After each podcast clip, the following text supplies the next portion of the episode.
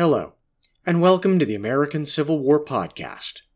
Today, I have the happy duty of announcing that this episode will mark a new series of sorts. Specifically, the next three episodes are going to cover the life and times of Ulysses S. Grant. The man, the myth, and the legend. You might wonder as to exactly why there are so many episodes on the life of this one man, and well, quite frankly, this is not even his whole life.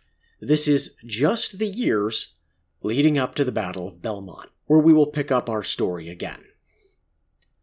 But he lived a truly fascinating life, and it was one that, in many respects, emblemized the nature of Americans themselves. So, without further ado, let us begin. Episode 56 Who is Hiram Grant? The Accidental Soldier. In the spring of 1822, a boy named Hiram entered this world, the son of Jesse Grant and his wife. It was hardly a glorious start to the boy's life, though not a cruel or miserable one either.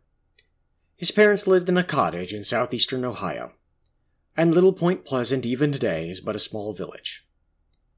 His full name read Hiram Ulysses Grant, and we might speculate, perhaps, that behind the choice of the boy's middle name lay a certain restlessness on the part of his father Jesse. The mythical Ulysses was a semi divine hero king, a wanderer and traveler cleverer than any other Greek hero. Jesse, perhaps, took inspiration from his own wandering, yet he most clearly desired a name that carried the echoing dignity of a half mythic age. In time, the name would prove apt indeed, before the boy Hiram would finish his earthly time, he would see nearly every corner of America, fight in Mexico, rise from a humble station to become the greatest military commander of the age, attain the presidency, and travel around the entire world. He would wage war and negotiate peace, earn loyalty time and again, then face immense betrayals more than once, and finally get bailed out of bankruptcy by Mark Twain himself. If we, in these latter days, have missed the romance of his life, that is perhaps entirely fitting. Neither the boy Hiram nor the man Ulysses ever really quite got on with the romantic spirit of the age, full of sentiment and emotion and overexpression. Not that he felt nothing, far from it.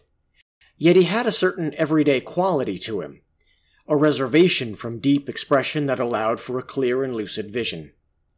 If he encountered remarkable circumstances or events, and he often did, he would treat them as quite ordinary. Or perhaps he would always consider himself quite ordinary in the very extraordinary world.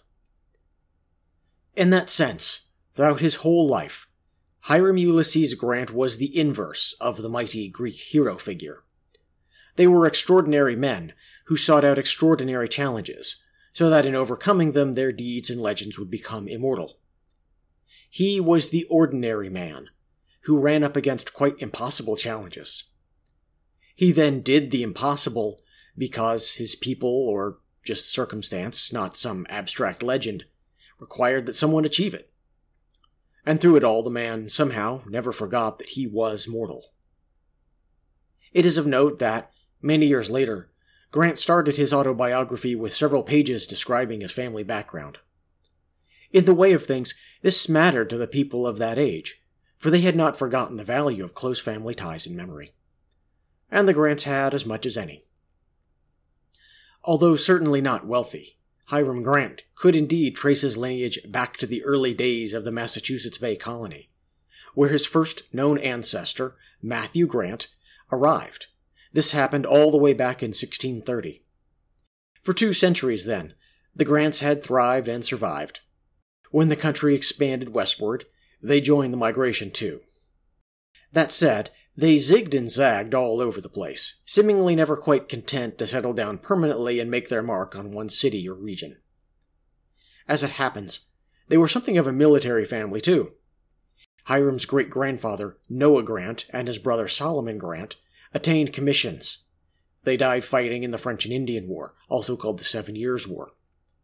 Noah Grant's son, also called Noah, then fought in the Revolutionary War on the Patriot side, from Bunker Hill to Yorktown. After having two children, Peter and Solomon, Noah Grant's first wife passed away.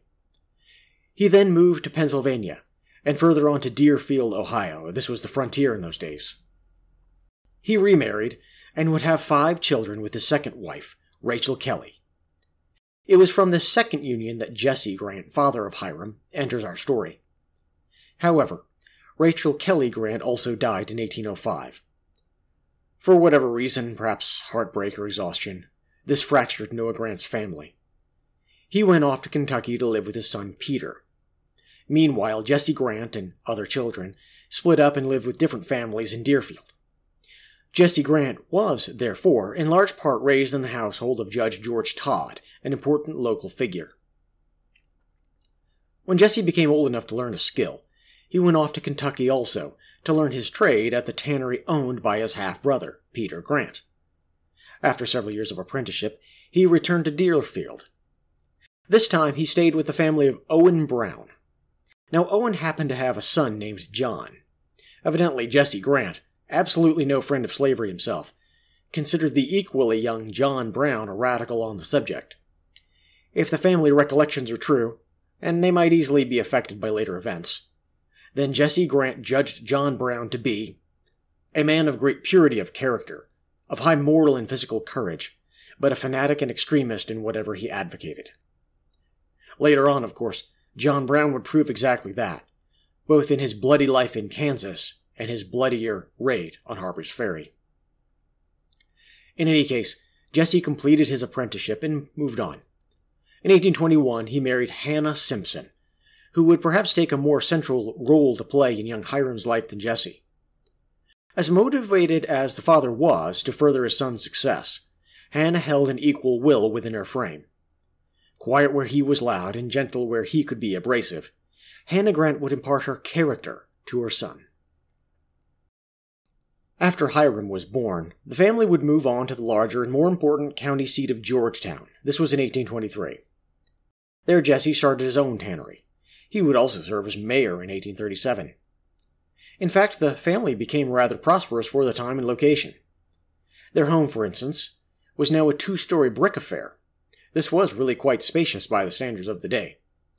Also, for some reason, they always called Hiram by the name Ulysses, or by a shortened form, Yulee. And there, in Georgetown, Hiram Yulee Grant would spend almost all of his childhood. As it turned out, he had a few talents to his name. Most notably, it seemed like he had quite an understanding with horses, a nearly mystical connection. Now, to clarify this, we should remember that this was still in the 1820s and 30s. Railroads were as of yet essentially experimental technology, still in the very earliest stages of development. They scarcely existed at all beyond the Atlantic region. And even as late as 1850, isolated and separate rail lines only barely began to penetrate the Midwest, although indeed by 1860 they had expanded to the point of transforming society. Therefore, in these times, riding was so normal as to be entirely unremarkable. Basic horsemanship might be expected of any farmer and most townsmen. Those who could afford it might prefer to ride in carriages. These were all horse drawn, of course. Beyond that, many people rode in little one horse hackneys or wagons. The basic point is that it was either horsepower or manpower in the main. Managing horses was a skill, but one so common and everyday that only exceptional ability attracted notice. Little Yulee had exceptional ability, and he attracted notice. In fact, before he even reached the age of ten, he was doing nearly an adult's job, as long as he did it from horseback. He could drive the lumber wagon for the home and tannery. That was a moderately important task on its own, and Jesse would have no slacking on the job. The boy might also casually ride many miles from home for pleasure, and even leave a carriage as far as Cincinnati without supervision. And his skills continued to develop. By his teen years, he might break in horses as readily as any grown man, even to the point that townsfolk would gather to watch him do it. Ulysses also seems to have developed a keen eye for horse flesh, able to spot strong and healthy horses. He certainly developed his own will in the matter, and selected good steeds with care. That said, there were two things he disliked. The first was the tannery itself. Ulysses had no great objections to the business, he just greatly preferred it to be done by someone else. The sight and smell of the tannery business, skin scraped bare of blood and flesh. Well, frankly, tanning was a noisome business in the best of times. Having grown up around it, it seems that Yulee developed an intense distaste. Indeed, even later in life, he could not stand meat until it had been thoroughly cooked. Steak he must have well done, and he avoided poultry altogether. Somewhat oddly for a country boy, he spent no time hunting, though he enjoyed fishing well enough. The other deficiency in Grant's youth came from his lack of a strong education. While Jesse and Hannah, Grant, kept his nose to studying, there was a great dearth of reading material in western Ohio in those days. Moreover, the educational resources available in Georgetown were rather lackluster, even for a county seat. Grant himself later acknowledged that he was hardly the most studious of boys in any case. That said, he showed a certain interest in mathematics, obtaining his own algebra book. However, he was unable to understand it without guidance, and there was none to be had locally. He did receive a thorough grounding in the basics of education, however, although that would amount to only a very complete grade school course of study today. If not particularly scholarly, young Ulysses Grant had a reputation for honesty, even blind honesty. Cleverness, no, but certainly honest. In one recollection, he wanted to buy a horse when he was only eight. The seller wanted $25, but Jesse said it wasn't worth more than 20. He did give Yulee the 25, however, but also some advice about negotiating. The boy promptly went to the seller and said, Papa says I may offer you $20 for the colt, but if you won't take that, to offer you 22 and a half, and if you won't take that, to give you 25. Somehow they agreed on 25. At the age of 17, Jesse Grant figured that Hiram Ulysses was old enough to learn a trade or sort out his life in some way, and thought that he might want to go to work in the tannery. Although the young Ulysses agreed dutifully, he allowed that he had no real interest in the work, and would only do it out of loyalty and respect, not desire. Now, Jesse Grant certainly pushed his son to work hard and excel, and he was a bit domineering in the way of patriarchs of that era. And yet, he did not want to force his child into a pre cut mold. That is only to be expected. Tanners make leather, and to do that they must apply the right kind of chemistry to the type and size of the hide. Then it must be stretched, but only so far. Taking it further renders it useless. So Jesse set about finding some other option for his son. Despite himself, Yulee seemed to want a good education, but perhaps was too naive in the way of the world to know exactly what to look for. He had traveled more than some, but seemed uncertain about what direction to pursue in life. Jesse Grant, for all his virtues, did have a tendency to overbear upon Ulysses, although never maliciously. The opportunity came when one of Grant's neighbors, George Bailey, a friend about his own age, left West Point as he was unable to complete the examinations. Although hardly an unusual fate for cadets, his father, also named George, refused to allow him to return home in loathing of the small disgrace. To briefly let you know, the young George Bailey manages fine for himself. When the war came, he helped raise a militia and fought in West Virginia, attaining the rank of lieutenant colonel before his death in a skirmish battle on November 10, 1861. He garnered far more glory than most men who graduated West Point. The importance today, however, is that his departure left open a channel for Hiram Ulysses if he would take it. Or rather, if his father could and would ask. To get an appointment to West Point in those days required patronage from a congressman. Not every man could obtain that. Conveniently, however, Jesse Grant happened to know the district congressman, a man named Thomas Hamer, as they had been former partners. Unfortunately, the two had split up over a business dispute. Jesse Grant tried to avoid Representative Hamer, instead writing to his state senator. When he received a positive response, he cheerfully told Ulysses. At first taken aback and entirely ignorant of the scheme, the boy responded that he didn't think he would go to far off West Point. Jesse, in this instance, rather firmly insisted. In fact, Yulee had no great objections to the idea and quickly agreed. It was more likely the suddenness of the notion that caused his hesitation. The only concern lay in the fact that Jesse would have to finally approach Hamer over the matter. This he did, if somewhat reluctantly and perhaps fearing the worst. It turned out there was no concern needed. Thomas Hamer wanted to reconcile as much as Jesse did, and the two promptly put the past behind them. Hamer requested that young Hiram be granted the appointment, and it was so. There was just one tiny wrinkle. In his haste, Representative Hamer had wrote down the name wrong. Knowing that the family always called Hiram Yulee or Ulysses, he had mistakenly assumed that was the Hiram's given name. This was not so, and in fact Hiram often seems to have passed under his first name when signing it or whatever, or sometimes among friends or at school. But that was not all. Having no idea that Ulysses was young Grant's middle name, Hamer probably realized he had no idea what the boy's full name at all was.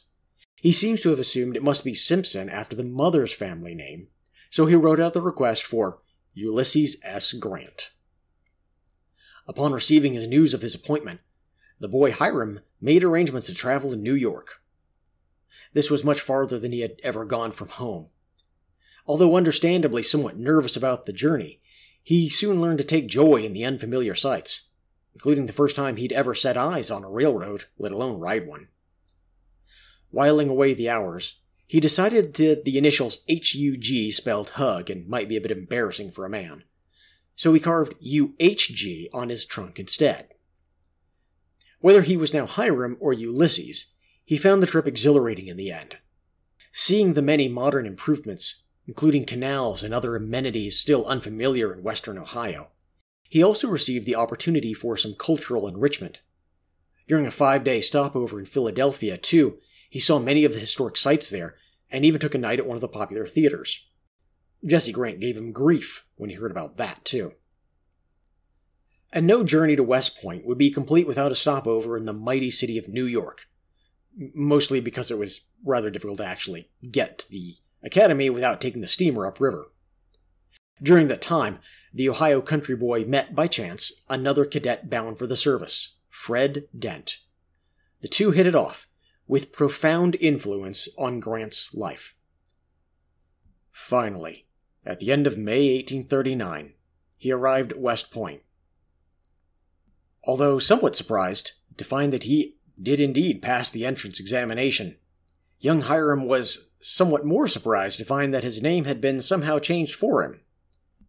The Army bureaucracy, as irritating as ever, evidently insisted that its paperwork could not possibly be incorrect. They more or less said that he could enter the academy as Ulysses S. Grant or not at all.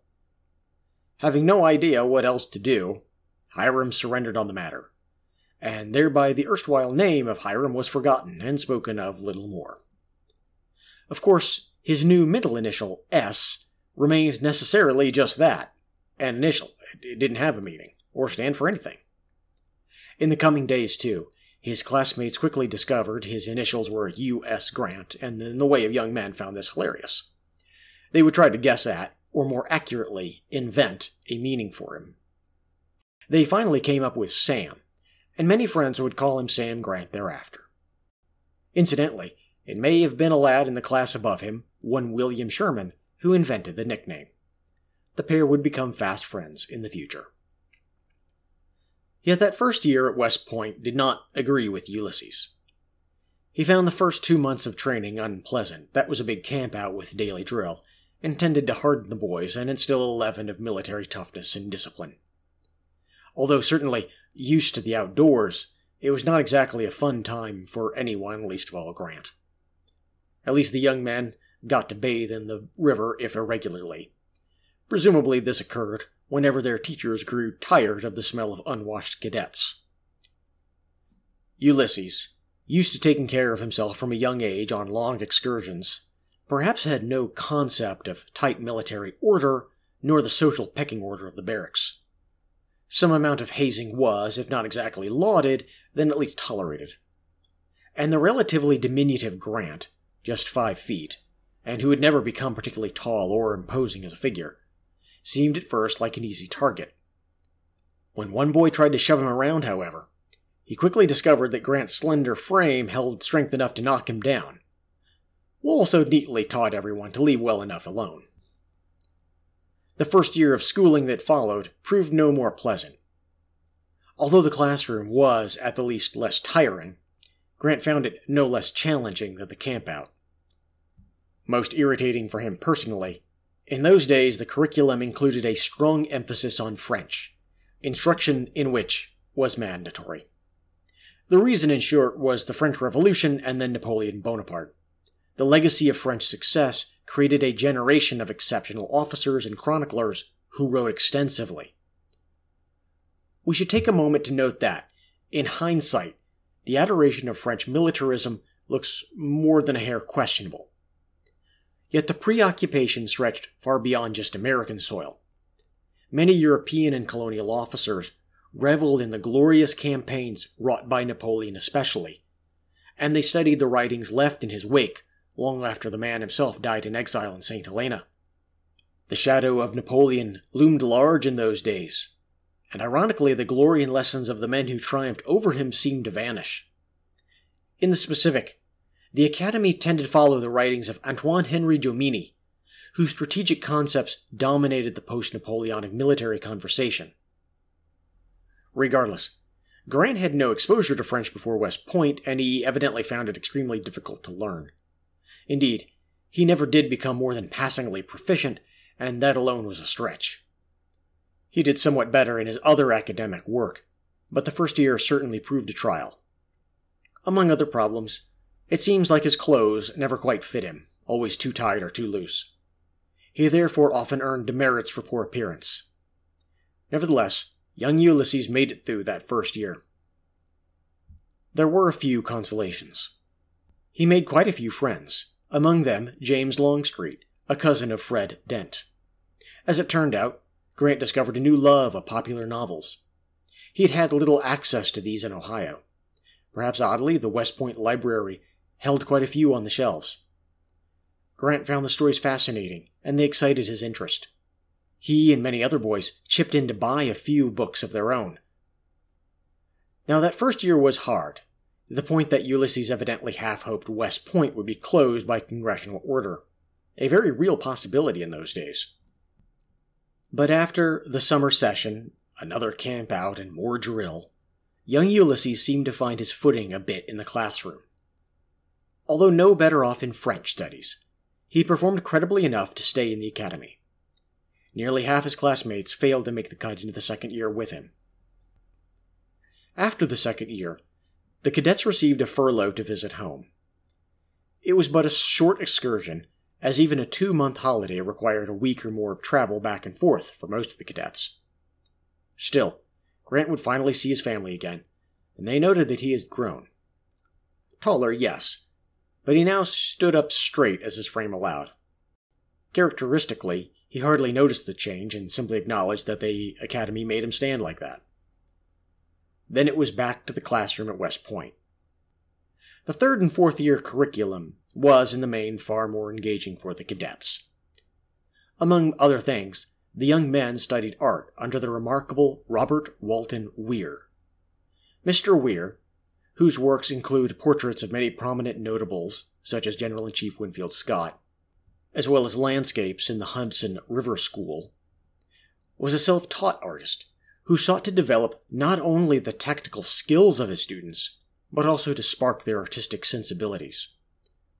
He succeeded in quite a few cases, including with Cadet Grant. Now, although Ulysses would only leave behind a few drawings in his own hands, they reveal a clear eye for detail, but also for the essence or emotion of a piece.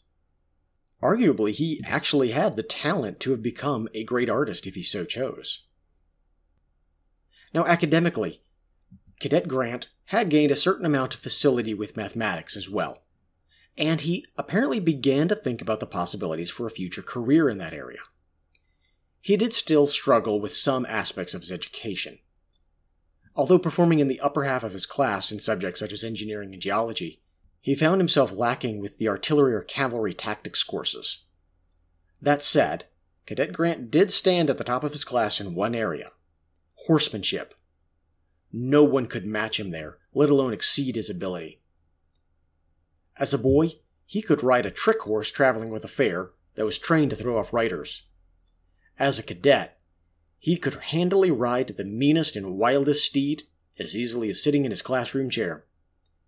During the graduation exercises, cadets first performed their horseback routines and then cleared a path when West Point's riding instructor lifted a bar and placed it above head height.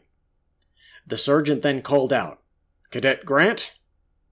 That was the signal, and Ulysses, who had mounted that very spirited steed named York, spurred onward. He rushed down the path in the riding hall, and then, in a single powerful leap, soared through the air and over the bar. He set an academy record that would stand unchallenged for a full quarter century.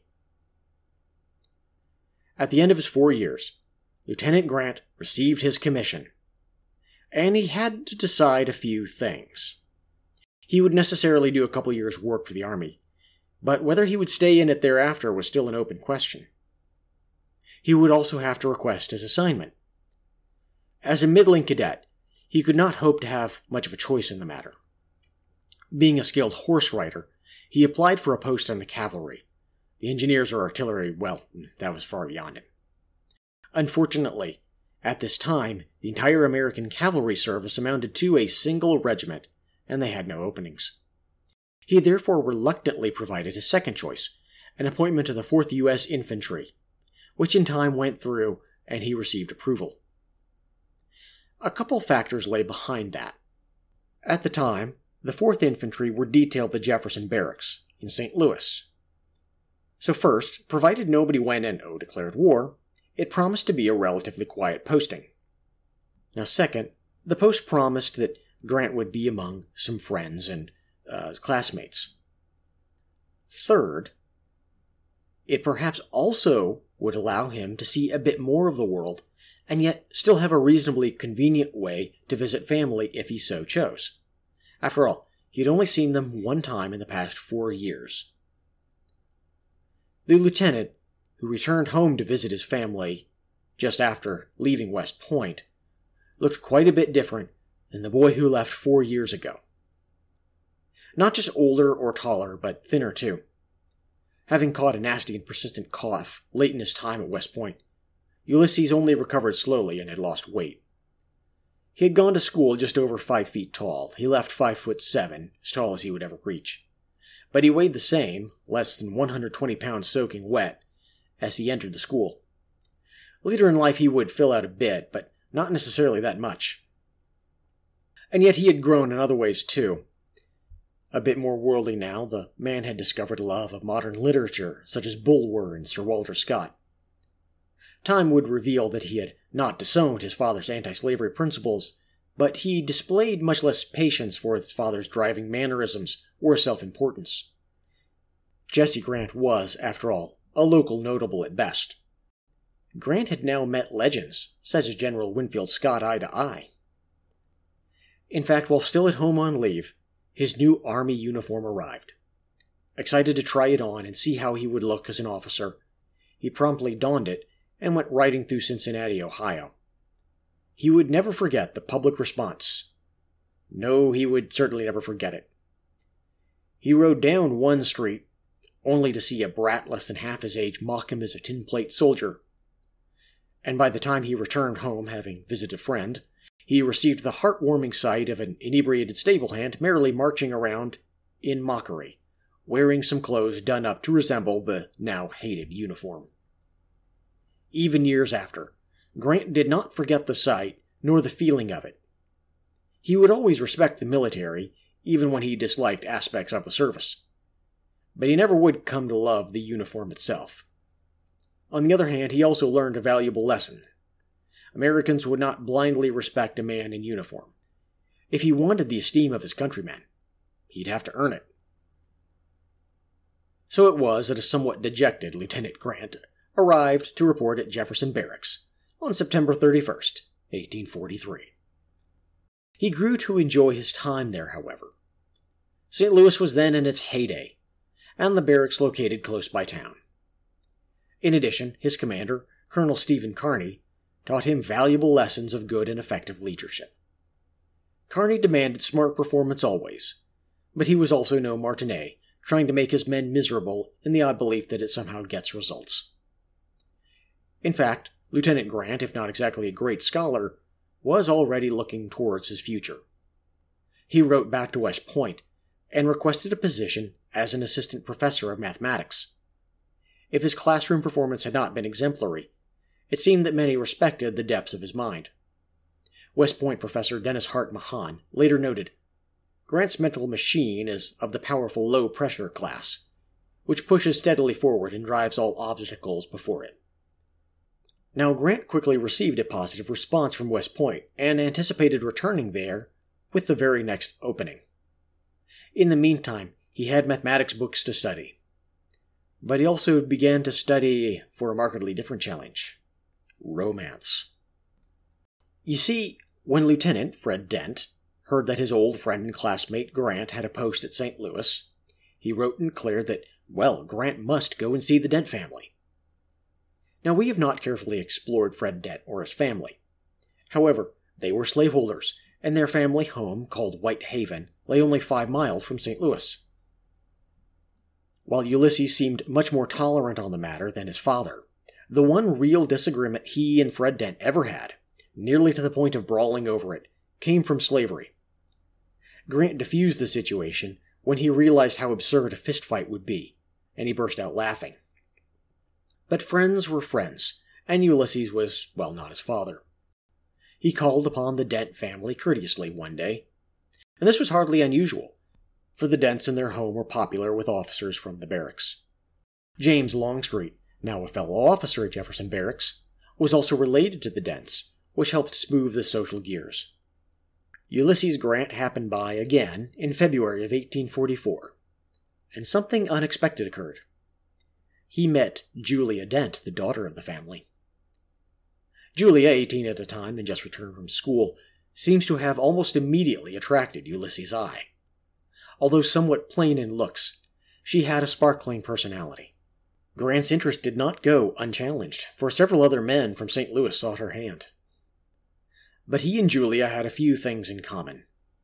They shared a love of literature and art, and they both enjoyed writing like the wind. Soon enough, his visits became routine, and the pair would take considerable joy in a ride at dawn. Her father, Colonel Dent, looked at Ulysses' growing interest with a wary eye, although more because he questioned Ulysses' finances rather than his character. But her mother seemed to support the match. They had little time to sort out the matters of the heart, however. Lieutenant Grant could see that tensions were rising with Mexico as the annexation of Texas became inevitable. He had long conversations over the subject with the Dents at dinner. He could see that the tensions were rising, and it was rumored that the regiment might be ordered down towards Texas. Anticipating that his regiment could receive fresh orders, he requested and received a furlough to visit home.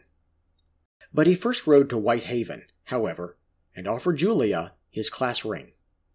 Now, it may have been a class ring, not a wedding ring, but the meaning was clear.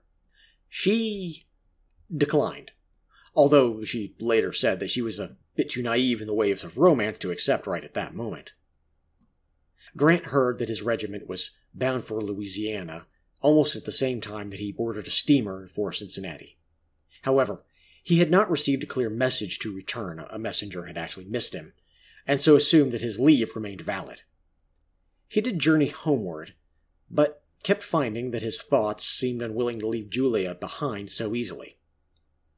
When he returned to Jefferson Barracks, he requested just a brief extension of the leave from Lieutenant Richard Ewell, who would accompany Colonel Kearny to California next year. This allowed, Grant immediately rode off to White Haven to see Julia one more time. It seemed that absence had indeed made the two hearts grow fonder. He braved a storm, and Creek swole into a raging torrent to reach her that day. This time, when he left again after a couple long conversations, well, this time Julia kept the ring with her. She also kept it secret from her father, although quite possibly the colonel had a pretty good idea.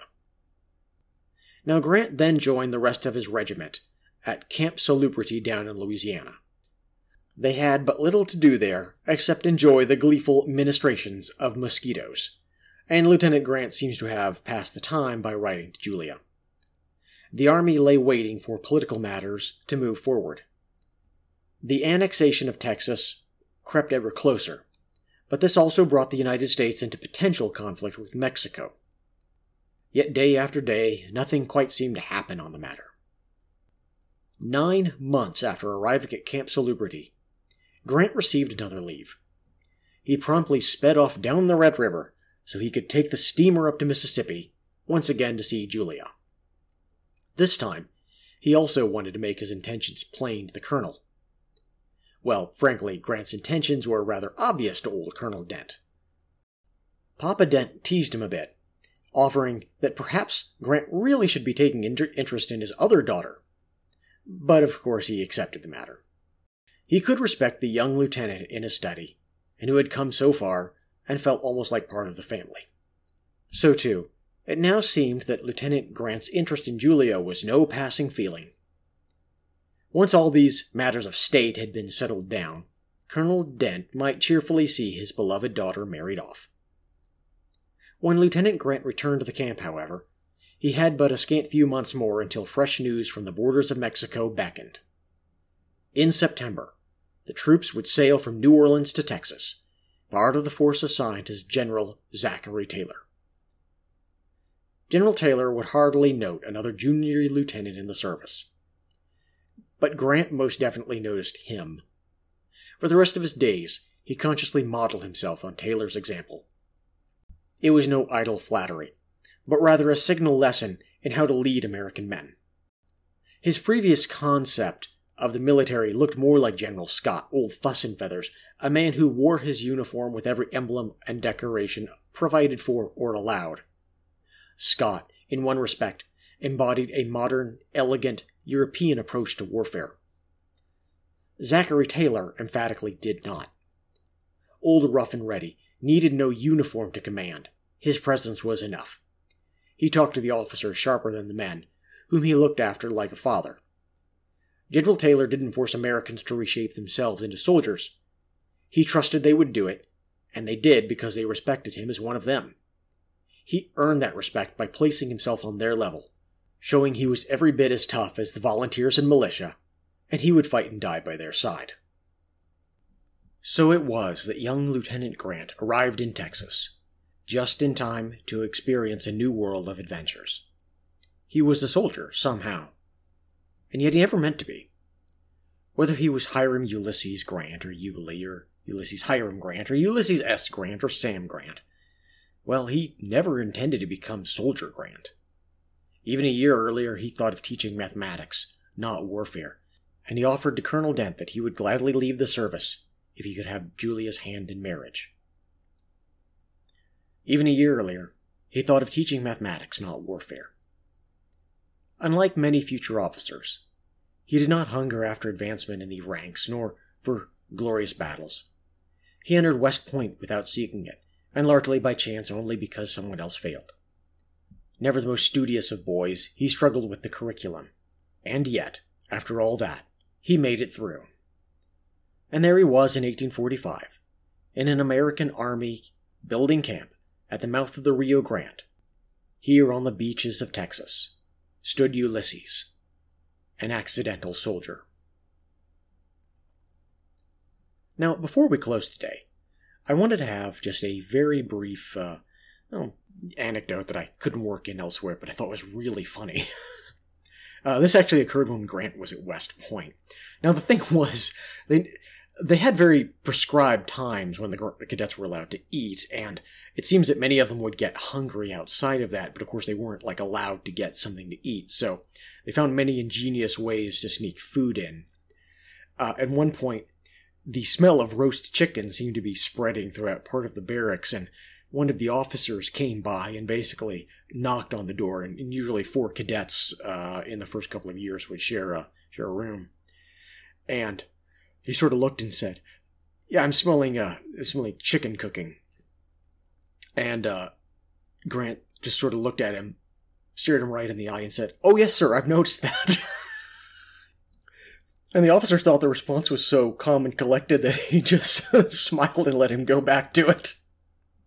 Now, speaking of Zachary Taylor, who is going to become uh, very important, especially uh, in our next episode, there's a really interesting contrast in certainly a lot of cultures between officers who, I guess you could say, lead, lead from the top and officers who lead from the front. And there's different ways to express this in different cultures. Uh, it's not going to look the same in, say, the Roman army versus the American army. Uh, but there's certainly a sense that some officers hold themselves above the men. They order and they expect to be obeyed. And other officers are sort of right there among the men. They basically live like the soldiers, they eat like the soldiers, and they often act like the soldiers. This is not the same thing as being a good officer or a bad officer. There have been exceptional officers of both schools, and in fact, both Zachary Taylor and Winfield Scott show very different leadership styles, but at the same time they were they were both extraordinarily talented and capable men. Zachary Taylor really seemed to understand the personality of sort of the average American volunteer. And of course, he had many unskilled militiamen in his ranks who didn't necessarily have a lot of the military drill or discipline that you might expect. And rather than to try and turn them into model soldiers, what he did is say, I'm going to get the most out of these men that I can. And these men came from Texas, they came from Illinois, they came from Georgia, they came from New York, they came from Maine, they came from Maryland, they came from everywhere. So they didn't necessarily have a whole lot in common. Many of them had, would have never seen anything outside of their local area, but he managed to weld them all into a pretty effective force. Now, the final thing that I want to close on is the idea that Grant's life really fits the mold of the Fool very, very well. Now, the Fool is, you'll see it used in tarot, but it actually goes back to earlier literary sources. The Fool is ultimately just the average, ordinary, everyday hero. Rather than taking his destiny in his hands, he often feels blown about by the winds of fate, driven this way or that. And in that sense, too, Ulysses is a remarkably apt name for the man and his life. In any case, this has been the American Civil War Podcast. Thank you for listening, and I hope you'll join us next time.